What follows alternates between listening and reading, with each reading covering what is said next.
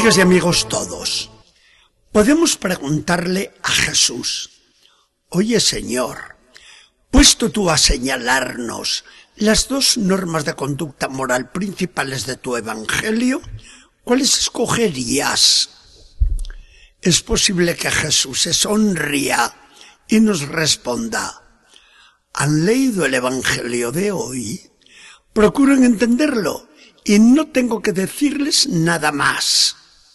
Y así es, porque hoy Jesús, con dos parábolas o comparaciones, nos enseña lo que es toda la sabiduría de Dios manifestada con su ejemplo en la cruz, la humildad y el amor.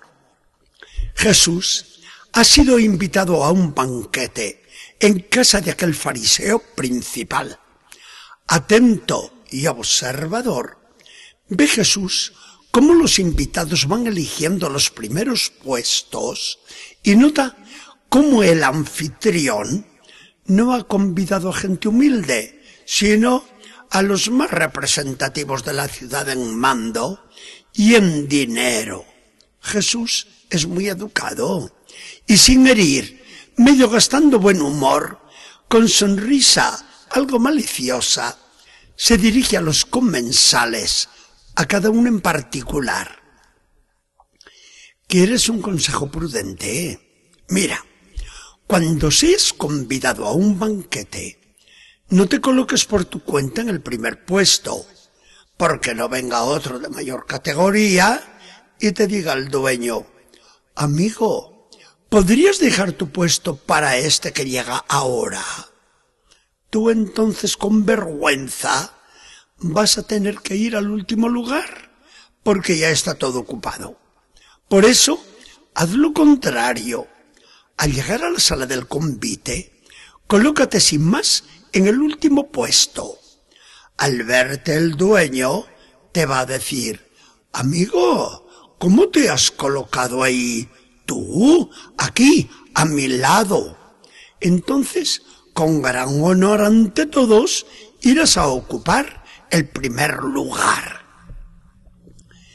Aunque todos los escuchan lo entienden a la primera, porque los judíos de entonces, como los de siempre, no tenían ni pizca de tontos, Jesús nos manifiesta bien claro su pensamiento.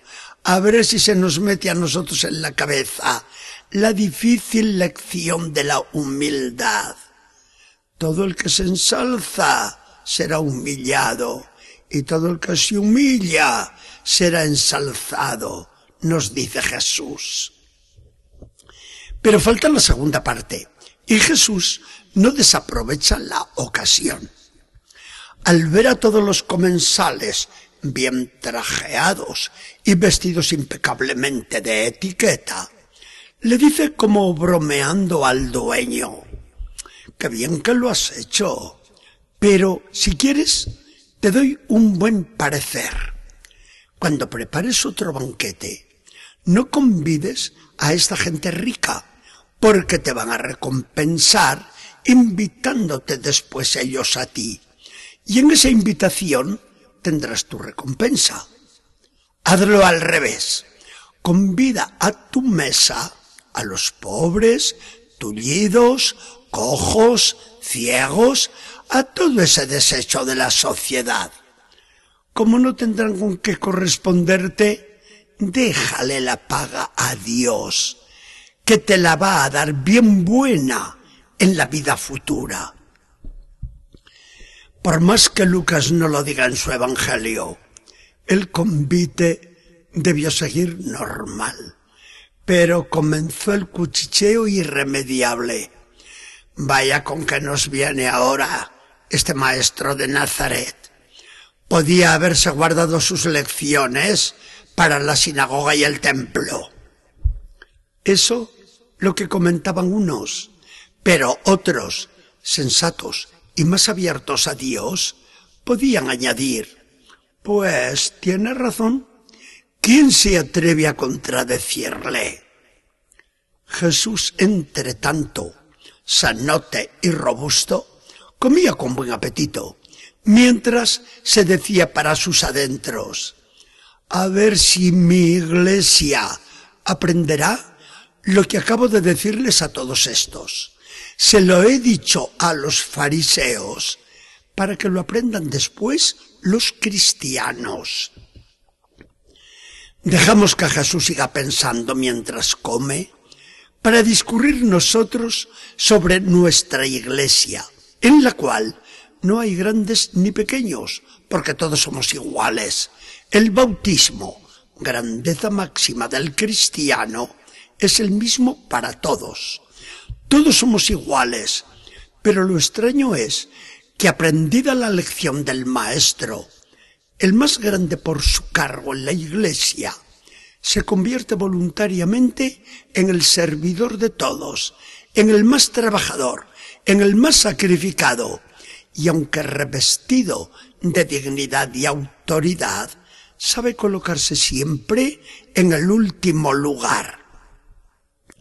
El ejemplo más claro lo tenemos en el Papa, vicario de Jesucristo, que se llama siempre en sus documentos siervo de los siervos de Dios, lo cual no es una pura fórmula, es algo sentido, algo vivido. No hay nadie más sacrificado que ese hombre que encerrado en el Vaticano o en viaje agotador por el mundo, está todo para todos. En la iglesia tenemos todos la misma convicción, apoyados en la palabra del Señor, que cuando llegue el juicio último, los más humildes de aquí se habrán convertido en los más grandes de allá, mientras que los que no supieron ser humildes y servidores de todos, no serán tampoco los que más brillarán en la gloria. Con la caridad pasa lo mismo. Los grandes poderes del mundo moderno se alían para acrecentar enormemente sus ingresos, aprovechándose precisamente de los pequeños, que se han de contentar con un jornal a veces de miseria. Pero toda su ganancia se queda en este mundo y no traspasa las fronteras de la eternidad. La Iglesia no.